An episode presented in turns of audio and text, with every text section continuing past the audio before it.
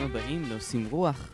בשני הפרקים הקרובים אנחנו נדבר על אחת הדמויות הפסיכיות ביותר בהיסטוריה בשנים האחרונות. אני מדבר על ניקולה צ'אוצ'סקו ואשתו אלנה צ'אוצ'סקו, שהם שניהם היו השטן ואשתו אשר גרים בבוקרסט. כדי להבין למה אני מחליט לדבר על דיקטטור ולאחר מכן לדבר על אשת הדיקטטור, הרי מה היא קשורה? היא בסך הכל צריכה לנופנף לצלמים ולהיות לבבית. אבל לא, במקרה של אלנה צ'אוצ'סקו מדובר באשת הדיקטטור האכזרית ביותר שלקחה הכי הרבה חלק בחיים הפוליטיים מכל מדינות ברית המועצות והגוש הקומוניסטי לשעבר, שנשלט בהם אה, קומוניזם. היא אפילו הצליחה להתעלות על ג'אן צ'או, אשתו של מאו צטון, שזה בכלל הישג אדיר משל עצמו, אבל אנחנו נדבר על זה בפרק הבא. בפרק הקרוב אנחנו נתעסק בדמותו של ניקולה צ'אוצ'סקו ואיך רומניה נראתה תחת אותו שלטון אימים. נוסף לכך, אני ארצה לשאול את השאלה האם בסופו של דבר הגיע לניקולאי ולאלנה להיות מוצאים להורג, או שאולי הם בכלל לא היו בקו השפיות כדי שתתבע מהם בכלל אה, עונש כזה של הוצאה להורג. כן, הם עשו דברים נוראים ופשעו פשעים עצומים נגד האנושות, אבל מן הצד השני יכול להיות שבני הזוג האלו עד הרגע האחרון בהחלט האמינו שכל מה שהם עושים, הם עושים במלוא הצדק. אני רוצה להתחיל מהילדות של ניקולה צ'אוצ'סקו.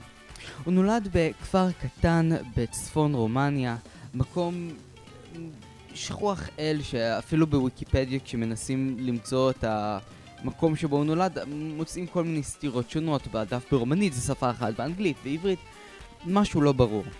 מה שכן ידוע זה שכאשר הוא נולד, אבא שלו היה כל כך שיכור, שהוא לא זכר שיש לו עוד ילד בשם ניקולה, ולכן הוא החליט לקרוא גם לילד הבא שנולד לו ניקולה, כלומר גם כן.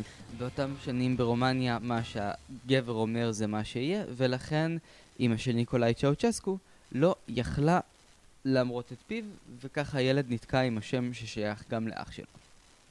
בגיל 11 נשלח ניקולה לעיר הגדולה, לבוקרסט, כדי להיות שוליה של סנדלר, בשביל להכניס קצת כסף למשפחה. אה, ניקולה מדבר על ילדות מאוד קשה שהוא עבר. הוא בקושי הזכיר את זה בראיונות או בספרים שנכתבו עליו, אבל מה שנתפס על ידי שכנים, חברים וקרובי משפחה, הוא כנראה סבל לא מעט התעללויות. הוא היה גם, בנוסף לכל, ילד מאוד מכוער. הוא היה גם ילד שגמגם הרבה.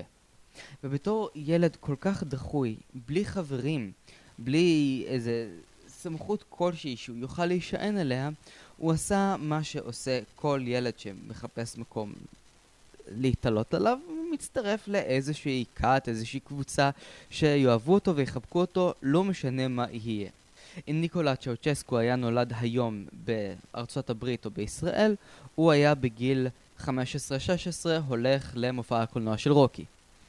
לא היה מופע הקולנוע של רוקי בבוקרסט באותם ימים, ולכן הוא עשה את הדבר הפסיכי המוזר, המצחיק, המשעשע, הקלטי, הטרמפי, הקאצ'י, הבא בתור הוא הצטרף למפלגה הקומוניסטית הרומנית. המפלגה הזו הייתה מפלגה קטנטנה, היו חברים בה בעיקר בני מיעוטים, שזה או רוסים שגרו ברומניה, או הונגרים שגרו ברומניה, או יהודים שגרו ברומניה, כלומר יהודים רומנים, ועוד כל מיני אנשים שלא כל כך היה להם לאן ללכת והם הצטרפו למפלגה הקומוניסטית. כך גם ניקולה. החברות נתנה לו ערך חדש לחיים. היו לו הרבה חברים, תשומת לב, אהבו אותו, שאלו לדעותיו, והוא ראה שהנה, יש לו את המקום להישען, יש אנשים שאכפת להם ממנו.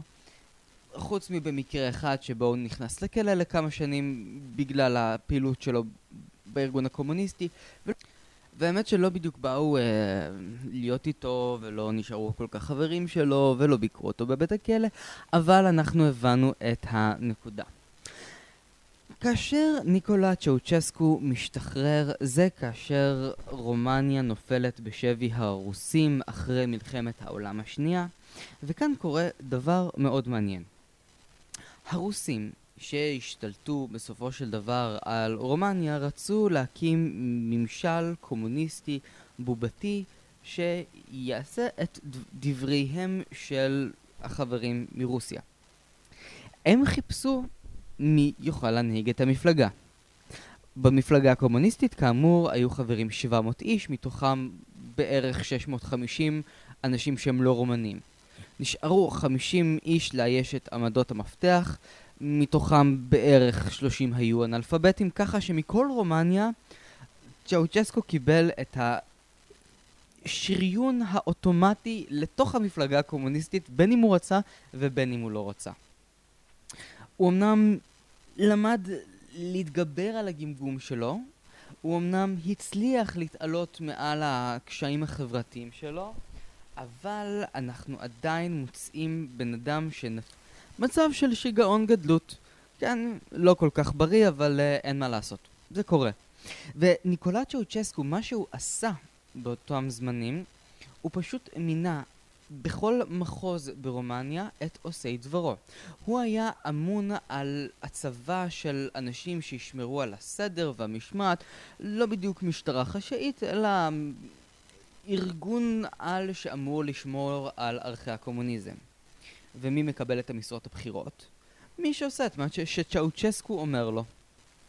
באותם השנים מי ששלט ברומניה היה גיאורגו דז' הוא היה מעין סוג של מזכ"ל המפלגה, אם לא לומר ראש הממשלה שלהם, וצ'אוצ'סקו ידע במשך כל הזמן שכאשר גיאורגו דז' שהיה אדם לא כל כך בריא, הוא ידע שכאשר הוא ילך לעולמו, אז תמיד טוב שיהיה איזה ניקולה צ'אוצ'סקו כזה שיעמוד בצד ויחכה לרגע הנכון. בשנים בהם צ'אוצ'סקו עדיין לא היה בשלטון, הוא הסתכסך היטב היטב עם מי שהולך להיות ראש ממשלת או נשיא ברית המועצות, ברז'נייב. באותם השנים, עד 1952, ברז'נייב כיהן בתור המזכיר הראשון של הוועד המרכזי של המפלגה הקומוניסטית במולדובה.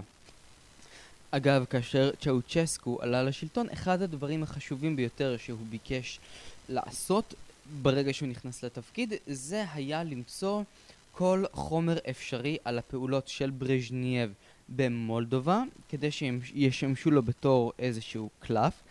וכך קורה שבשנת 1966, שנה אחרי שהוא עולה לשלטון, מה זאת אומרת עולה לשלטון? הוא מכתיר את עצמו וכל השאר מוחאים כפיים. המעבר שלו לשלטון היה קליל כמו המעבר של ליהי גרינר אל מחוץ למדורי הרכילות שנה אחרי שיצא מהאח הגדול.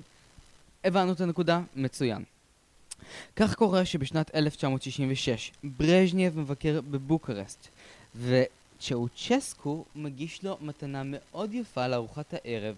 חבילה מהודרת ובתוך החבילה מחקר אה, עמוק ורציני של 800 עמודים שמדבר על כך שבתקופה שברית המועצות שלטה את אה, שליטתה האכזרית ביותר במולדובה, תחת שליטתו של ברז'נייב, נעלמו יותר ממיליון אנשים ממוצא רומני אל הגולאגים ואל המחנות כפייה וריכוז ועבודה וחינוך מחדש בצפונה של רוסיה. ברז'נייב מאוד מאוד כעס, לקח לו עשר שנים, עשר שנים, עד שהוא חזר לבוקרסט, שזה שיא פסיכי בתור מדינה שהיא גרורה של ברית המועצות. וכך קורה שכל היחס של רומניה לברית המועצות במשך כל התקופה של צ'אוצ'סקו זה יחס של נע בעין, אנחנו נעשה מה שאנחנו רוצים וזה דווקא עבד לטובתו של צ'אוצ'סקו שבמשך השנים הפך להיות לגיבור הגדול ביותר של המערב. אגב, התוכניות של ברית המועצות כלפי רומניה זה שזאת תהיה בסך הכל מדינה גרורה, נחמדה, היא תהיה הספקית שלנו של חומרי גלם למיניהם. הם ייצרו עבורנו בזול, ואנחנו נגרום להם לחיות בעוני שיהיה יקר לליבנו.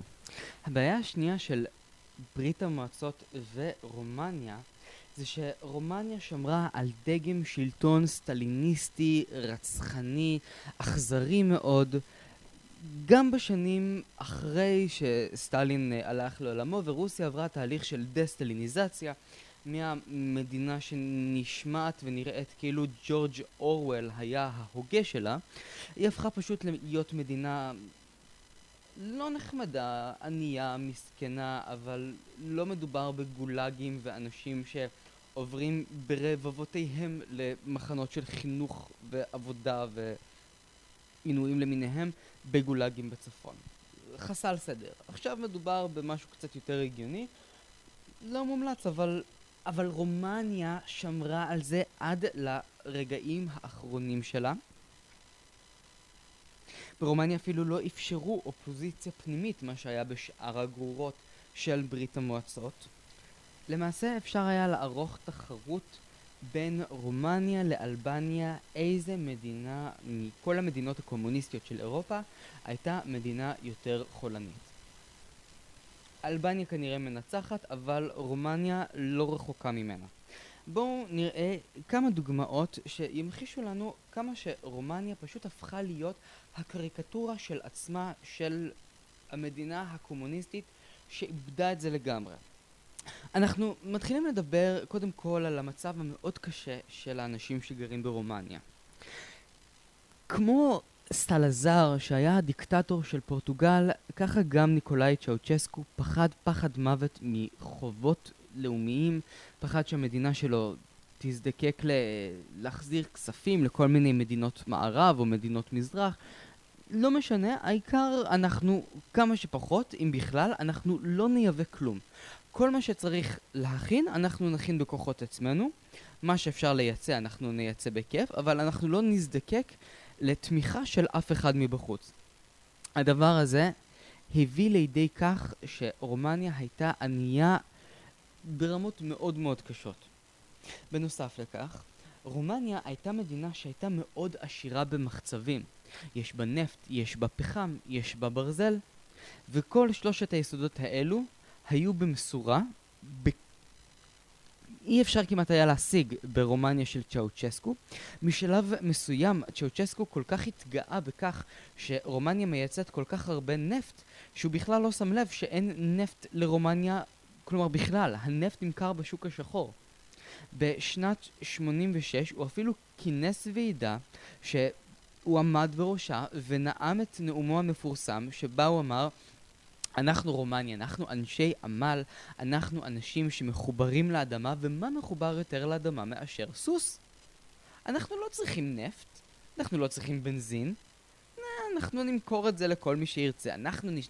נחזור להשתמש בסוסים, זה טוב, זה להחזיר עטרה ליושנה. וכך קורה שרומניה מכרה טונות של חביות נפט למערב, כאשר כל הכסף נכנס לכיסים הפרטיים של צ'אוצ'סקו, ולמסכנים ברומניה לא היה נפט בכלל. וגם לא פחם, וגם לא ברזל, וזה הגיע למצב שאפילו נסגרו כל מיני מחלקות בבתי חולים כי פשוט אי אפשר היה להחזיק אותם. וזה כאמור כאשר רומניה הייתה יכולה בכיף למצוא את עצמה כמו שהיא נמצאת היום.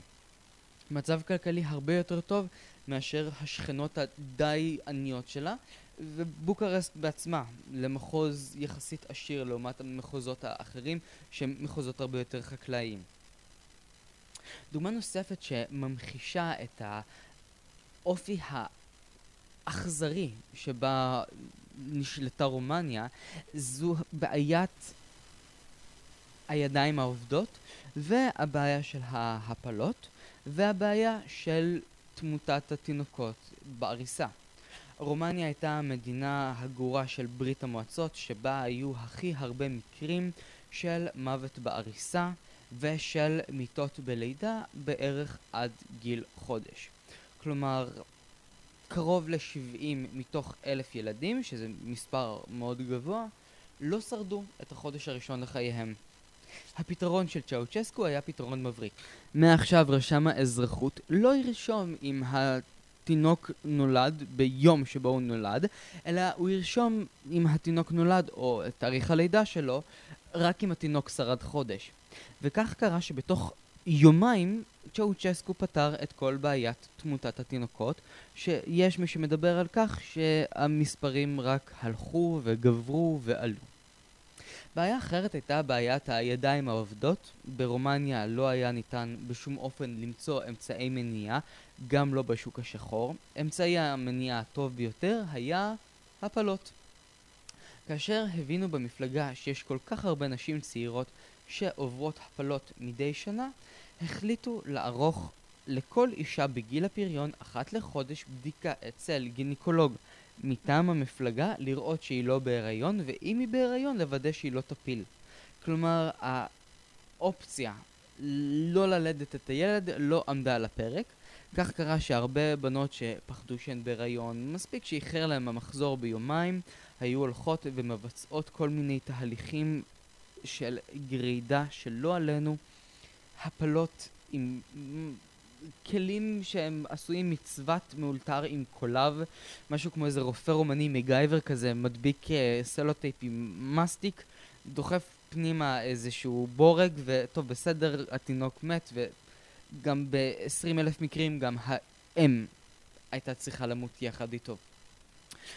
כך קורה שיש ירידה דרסטית מאוד במספר הלידות ברומניה, וכך עורכים מעין תחרות מאוד אכזרית לרופאים ברומניה, והרופאים במחוז שבו ילדו הכי הרבה פחות תינוקות ונרשמו הכי הרבה פחות תינוקות מכל מחוזות רומניה, השלוש שמגיעות כל שנה למקום האחרון, הרופאים צריכים לשלם קנס מאוד גבוה, לאחר מכן מקצצים להם במשכורת, ואם זה חוזר על עצמו, אז הם גם נשלחים למרתפים של הסיקוריטטה והולכים לקלבוש.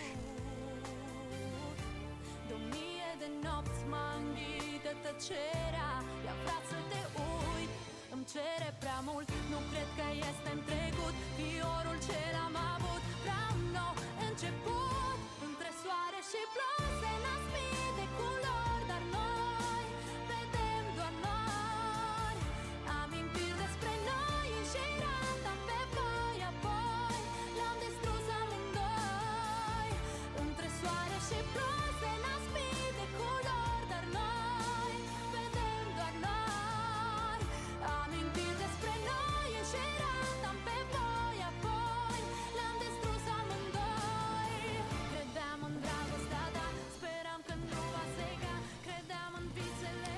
אם עד עכשיו אנחנו דיברנו על ההתנהלות השערורייתית בכל מה שקשור לרומניה ולבניין המולדת הרומנית, בואו נדבר עכשיו על הדברים הלא פחות אה, נוראים בהתנהלות של כל העניין הזה, היחס של רומניה בעולם המזרחי והמערבי בימיו של צ'אוצ'סקו. אנחנו מדברים על דיקטטור ש... היה לו חלום אחד, והחלום הזה היה להפוך את בוקרסט לפיונגיאנג בירת צפון קוריאה. כן, כן, בשנת 71 נוסע צ'אוצ'סקו עם אשתו אלנה לביקור במזרח הרחוק. הוא פוגש שם את uh, מאו צטונג ואת אשתו, ואנחנו נדבר על היחסים הנפלאים בין אשתו של מאו צטונג, uh, ג'יאן צ'או, לבין אלנה צ'אוצ'סקו. יחסים נהדרים, בערך כמו היחסים בין אידית לינוביץ' ליחסים עם אלקסיס משושלת. בסין הוא קיבל קבלת פנים שנראית כמו טקס פתיחה של אולימפיאדה, אנשים נופנפו עם בלונים ומניפות ומוזיקה ושירים וריקודים ויום העצמאות שלם. בצפון קוריאה, דרך אגב, אחרי שבוע הוא גילה שמה שהיה בסין, שבאמת היה עצום מימדים, היה אפטייזר למה שקרה בצפון קוריאה. פי ארבע בגודל. יש את uh, הספר החיים בצפון קוריאה בשנות ה-70 שנכתב על ידי קים אה, סאו לאו, איזה מישהי שערקה מצפון קוריאה, והיא סיפרה שמה על הקבלת פנים שערכו לצ'אוצ'סקו, ידעו חודשיים מראש שהוא מגיע, ומאותו הרגע הפסיקו את הלימודים בבית הספר והתחילו לעבוד על טקס קבלת הפנים. פשוט לאורך השדרות הראשיות של פיונגיאנג אנשים עמדו ונפנפו והכל היה מתואם והכל היה ביחד ומניפים את הדגלים ומניפים את, ה, את, ה, את התמונות שלהם. וזו הייתה דרך אגב ההזדמנות היחידה שאותה מחברת קוריאנית עלומה שערקה משם זו הייתה ההזדמנות היחידה שהיא קיבלה בגדים חדשים כי הם רצו שהכל יהיה צבעוני ויפה. רק חבל שהצבעוני והיפה הזה עלה להם בווילונות מבית הספר, וילונות שהיו חוסמים את השמש, והיא סיפרה שפשוט שש שנים לאחר מכן הילדים עדיין היו מסונדברים, כי היו שעות שהשמש נכנסה להם לתוך העיניים, אבל וילונות לא היו, כי הווילונות פשוט נתפרו מחדש לכדי הבגדים שהם לבשו כאשר הם קידמו את פניו של גדול המנהיגים צ'אוצ'סקו. Face ciupare par maniuchi!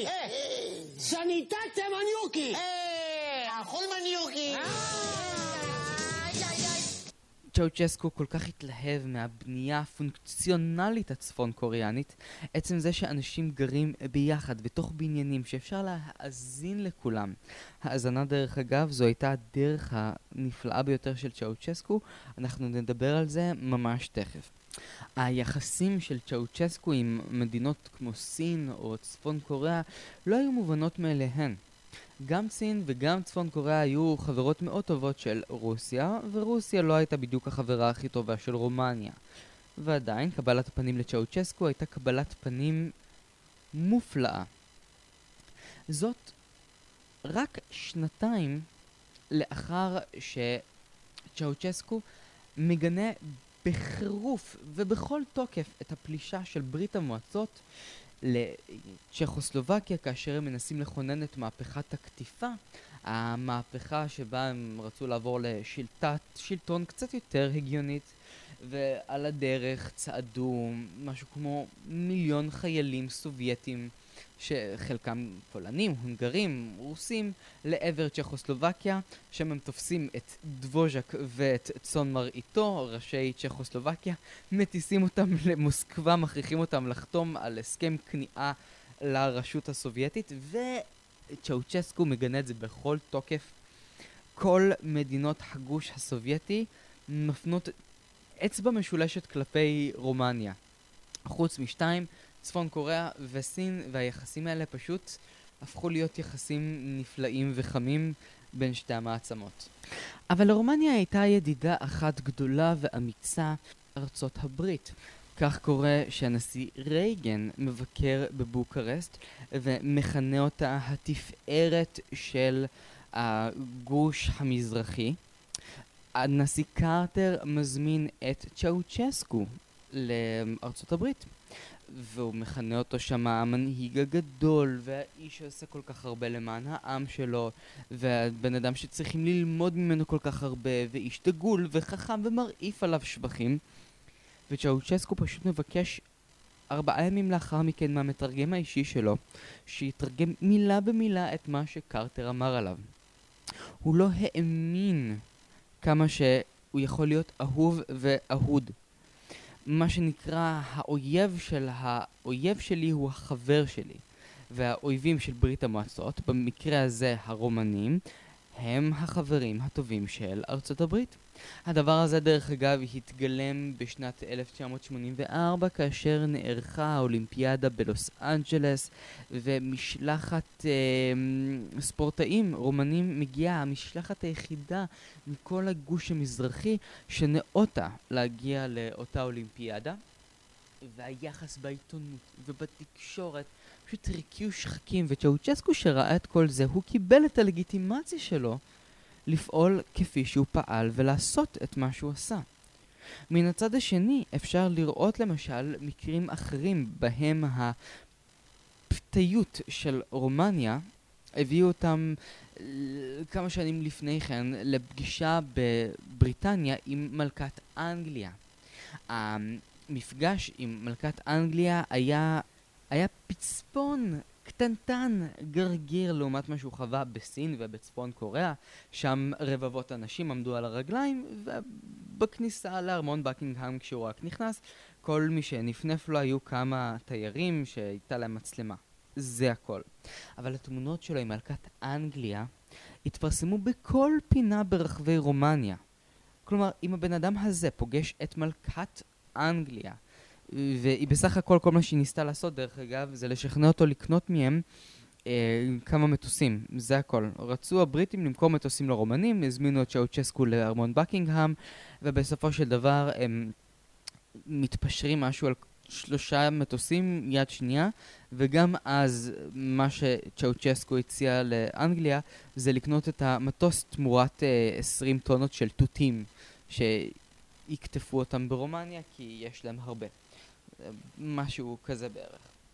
אבל כאן אני רוצה להדגיש דבר מאוד uh, מעניין, שכבר אז הארמון היה צר מדי, החדר שלו לא היה מספיק גדול ונאה ורחב מידות כפי שהוא רצה שהחדר שלו יהיה, ועל כן הוא מאוד כעס וביקש בכל תוקף, בקשה מאוד הזויה, לישון בחדר של המלכה עצמה, מה שכמעט גרם לתקרית דיפלומטית עם רומניה, אבל uh, כן, זה מה שקורה כשלבן אדם עולה כל השתן לראש.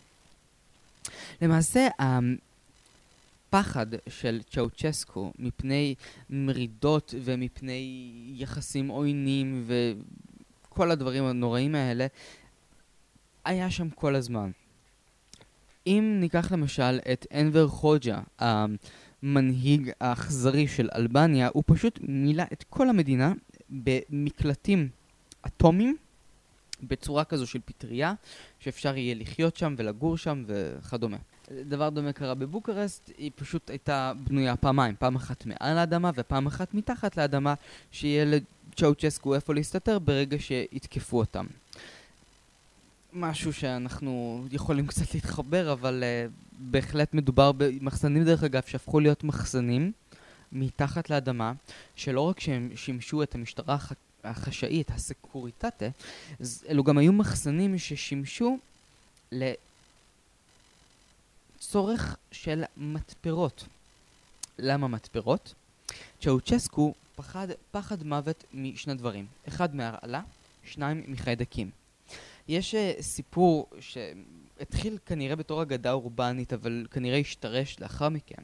בשנת 1972, uh, קסטרו בקובה כאשר אה, ניקולאי צ'אוצ'סקו מבקר שם, הוא סיפר שהאמריקאים ניסו להחדיר לו חומר מסיר שיער לתוך הנעליים, כדי שכל השיער של פידל קסטרו ינשור, וכל הסימנים המזהים של פידל קסטרו, כלומר שיער וזקן והכל, ינשרו והוא יהיה קרח ויצחקו עליו ויפילו אותו מהשלטון. כאן התעורר החשש הנורא מכל של צ'אוצ'סקו, ועל כן הוא פשוט ציווה בזה הרגע שכל בגד שהוא לובש, מיד לאחר מכן ייקחו אותו לכבשן, ישרפו אותו, כי אני לא אתרום את הבגדים שלבשתי, כי אף אחד לא ראוי ללבוש את הבגדים שלי. מצד שני, אני לא אלבוש אותם שוב פעם, כדי שלא תהיה הזדמנות לחותרים תחתיי להיכנס ולהחביא לי שם כל מיני דברים שעלולים להביא למותי. ועל כן תמיד היו תפורות לו. 365, ו 365 חליפות, נעליים, כובעים, מעילים, שכל דבר כזה הוא היה לובש פעם אחת וזורק למשרפה. לאשתו גם כן ניסו לעשות את אותו דבר, רק שהיא מאוד התחברה לשמלות ולבגדים ופראדה ודברים נפלאים. וכן, המחסנים שלה היו גדולים בערך פי שישה, שבעה. היא לא הספיקה ללבוש, לא בחייה ולא בזמן שהיא הייתה יכולה להמשיך לחיות את כל הבגדים שהיו לה, ואת כל הנעליים. אז אה, אימלדה מרקוס, מאחורייך אנחנו עוד נדבר על אלנה צ'אוצ'סקו גם בפרק הבא.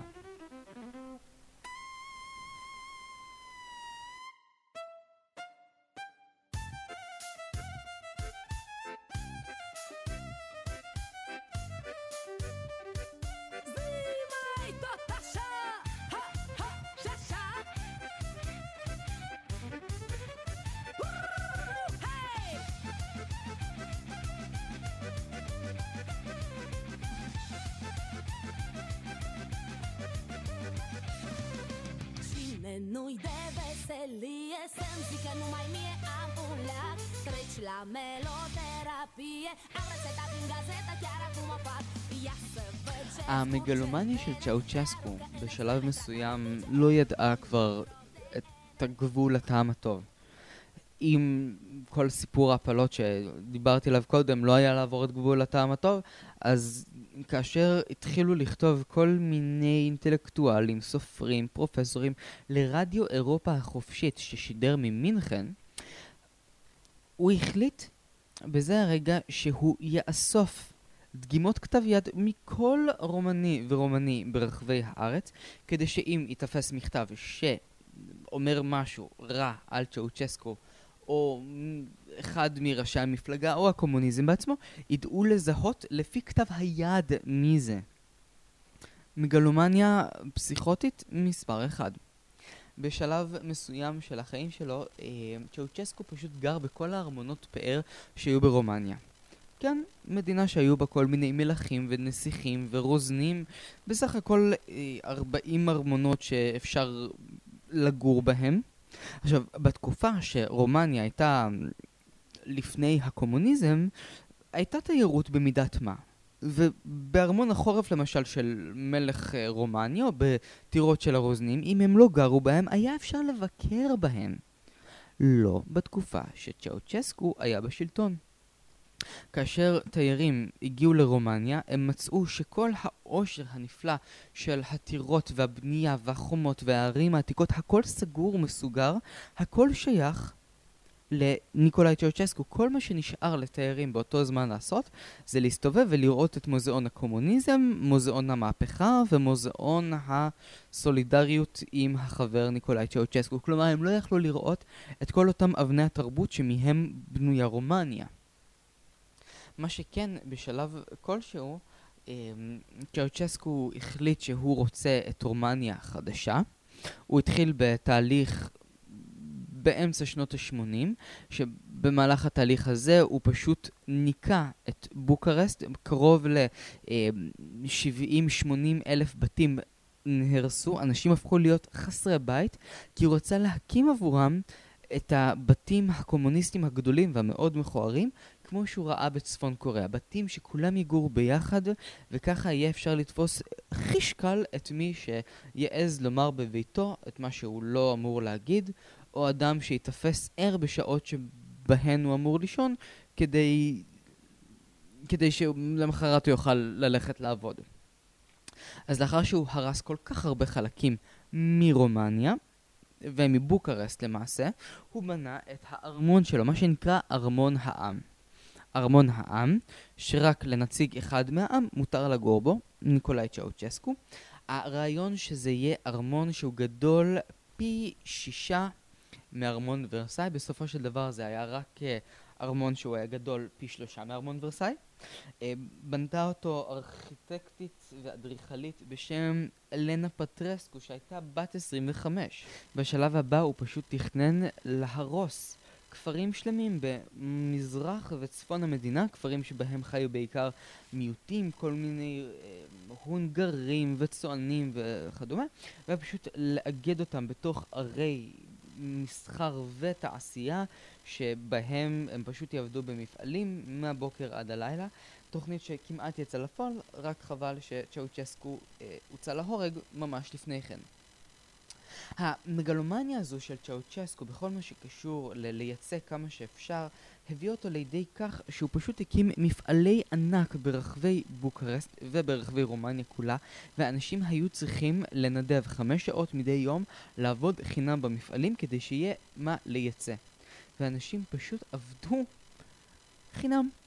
ילדים בבתי ספר, מורים, רופאים, כולם עבדו במפעלים כי היה צריך לייצא לייצא, לייצא, להראות לכולם כמה שרומניה גדולה וכמה שרומניה מפוארת. היחסים הנוראים האלה של רומניה הם כאין וכאפס לעומת הרצון של צ'אוצ'סקו לקבל פרס נובל לשלום. העניין הוא שכאן לא בדיוק מדובר בצ'אוצ'סקו עצמו, אלא מדובר באשתו אלנה. בפרק הבא אנחנו נתעסק המרדף הבלתי פוסק שלה אחרי פרסים, דיפלומות והרצון להגיע לפרס נובל לשלום לבעלה, אם היא בעצמה לא תגיע לפרס נובל לכימיה. ככה שאני כבר נותן ספוילר, צ'אוצ'סקו היה חבר טוב של ערפאת, וניסה להיות המתווך הגדול של המזרח התיכון. דרך אגב, ללא הצלחה. אבל אנחנו נתעסק בזה לאחר מכן. הנפילה של צ'אוצ'סקו הייתה צורבת, קשה, אבל יותר מכל מוצדקת. מכל המנהיגים הקומוניסטים שירדו מכיסאם, צ'אוצ'סקו היה היחידי שהוצא להורג. מה שמשעשע בכל העניין הזה, זה שהוא יכל להציל את עצמו בקלות. הכל התחיל מהפגנות באזור מזרח המדינה, כאשר uh, נהרגו כמה וכמה מפגינים, ורדיו אירופה החופשית פשוט הפריז בתיאורים. כך קורה שצ'אוצ'סקו נוכח לשמוע לראשונה על הפגנות מאוד מאוד גדולות ומסיביות שמתרחשות ברומניה. לא היה לו יותר מדי דברים לעשות uh, בנידון הזה חוץ מלהשאיר למשטרה יד חופשית לעשות כל מה שהם רוצים על מנת לדכא ולהפיל שם את היחס המזעזע שהוא מקבל מרבבות המפגינים שלא יודעים להעריך את המנהיג הנפלא שיש להם. צ'אוצ'סקו מחליט לטוס לאיראן. נמצא שם ארבעה ימים, חוזר לרומניה ואומר, עזבו, יש לי את הפתרון, אני אצא ואני אנאם. אני אתן את הנאום הגדול והנפלא שלי. הנאום, דרך אגב, הוא אחד הנאומים האידיוטיים ביותר ששמעתי, אני חושב, בחיי. הוא דיבר על השינויים שמתרחשים במזרח אירופה, אבל רומניה לא תיפול לאותם שינויים, כי רומניה היא סוציאליסטית, והמדינות האחרות הן מדינות רעות. הן רעות, רעות, רעות, הן פויה, פויה, פויה, אנחנו טובים, טובים, טובים. יש לנו עם חזק, יש לנו נופים יפים, יש לנו פרות חולבות, יש לנו שלטון חזק, יש לנו אותי, ובאמת, אחד הנאומים הקומוניסטיים המשעממים ביותר שהיו יכולים להמשיך בשעממונם הנצחי. עד שמישהו אחד מהקהל פשוט התחיל לצעוק בוז. אם הוא היה צועק את הבוז הזה עשר שנים לפני כן, הוא היה מת תוך עשר שניות. אבל אותו אדם שצעק בוז, והיום אי אפשר לדעת מי זה כי הוא היה בתוך הקהל, פשוט שלהב את האנשים לצעוק בוז וכך קורה שרבבות האנשים בעיר המשעממת להחריד, טימושוארה, צועקים בבת אחת, תוך חמש דקות, בוז, בוז, בוז. כל הנאום הזה שודר בטלוויזיה הרומנית. כאשר הצלם מבחין בפיאסקו שמתחולל שמה, הוא מסיט את המצלמה לכיוון השמיים כדי לא לצלם את. הדבר הנורא שמתרחש לנגד עיניו, כי הוא עדיין חשש שבכל זאת לא תהיה הפיכה והוא ייכנס לכלא או אפילו יוצא להורג על כך שהוא צילם את המנהיג הגדול ברגע כלכלתו.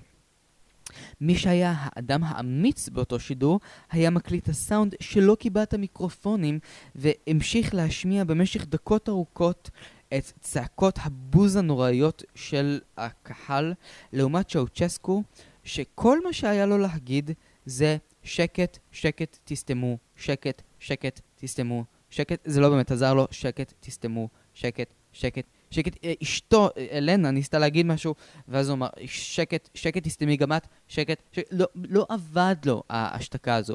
ואז הוא עשה את מה שהוא היה צריך לעשות שבוע לפני כן, כלומר, הוא עשה.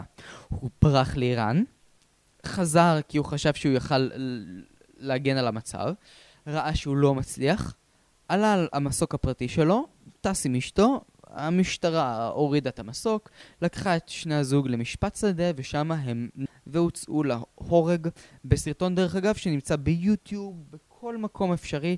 לא מוצאים את רגע ההוצאה להורג עצמו, אבל מראים את המשפט שבו גם צ'אוצ'סקו וגם אשתו פשוט מדברים בשיא התמימות ואומרים מה אנחנו עשינו כבר רע? אנחנו טובים, אוהבים אותנו, אנחנו, אנחנו חברים של כל העולם, אנחנו נפלאים. וכאן אני שואל את השאלה, האם הם באמת חשבו שהם נפלאים או שהם סתם התעממו? הרי כל כך הרבה שנים רומניה קיבלה את החיבוק הנפלא והגדול והנהדר הזה ממדינות המערב על כך שהיא הייתה מתווכת והמדינה הראשונה שעמדה למול הגוש הקומוניסטי. היא קיבלה את הלגיטימציה הגדולה ביותר שיכלה לקבל. למה שצ'אוצ'סקו יחשוב שהוא עשה דבר רע?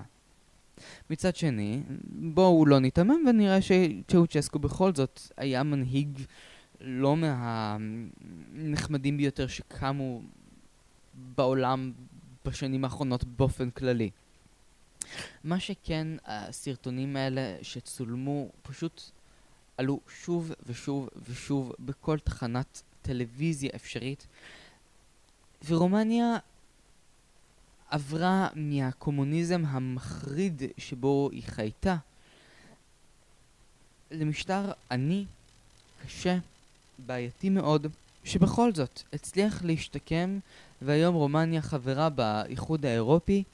עדיין יש להם המון לאן לשאוף, יש להם המון מה להשיג עוד בתרבות שלהם, אבל עדיין אנחנו סיפרנו את הסיפור הזה כדי להיווכח במנהיג החולני ביותר, אני חושב, שקם בגוש המזרחי.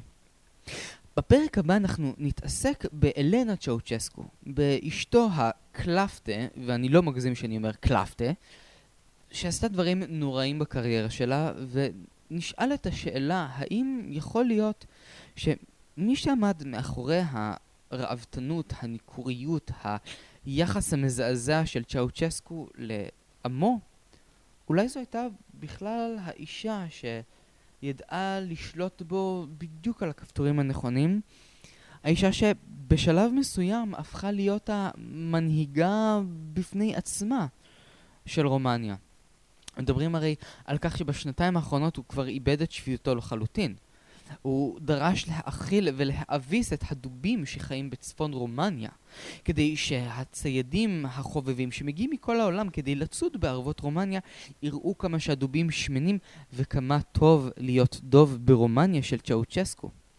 באותם השנים, אלנה צ'אוצ'סקו הייתה מנהיגה. היא הייתה חקוקה בכל כרזה שבה הופיע בעלה ניקולאי. אנחנו נעסוק בכל זאת בפרק הבא של עושים רוח. תישארו איתנו בקשר.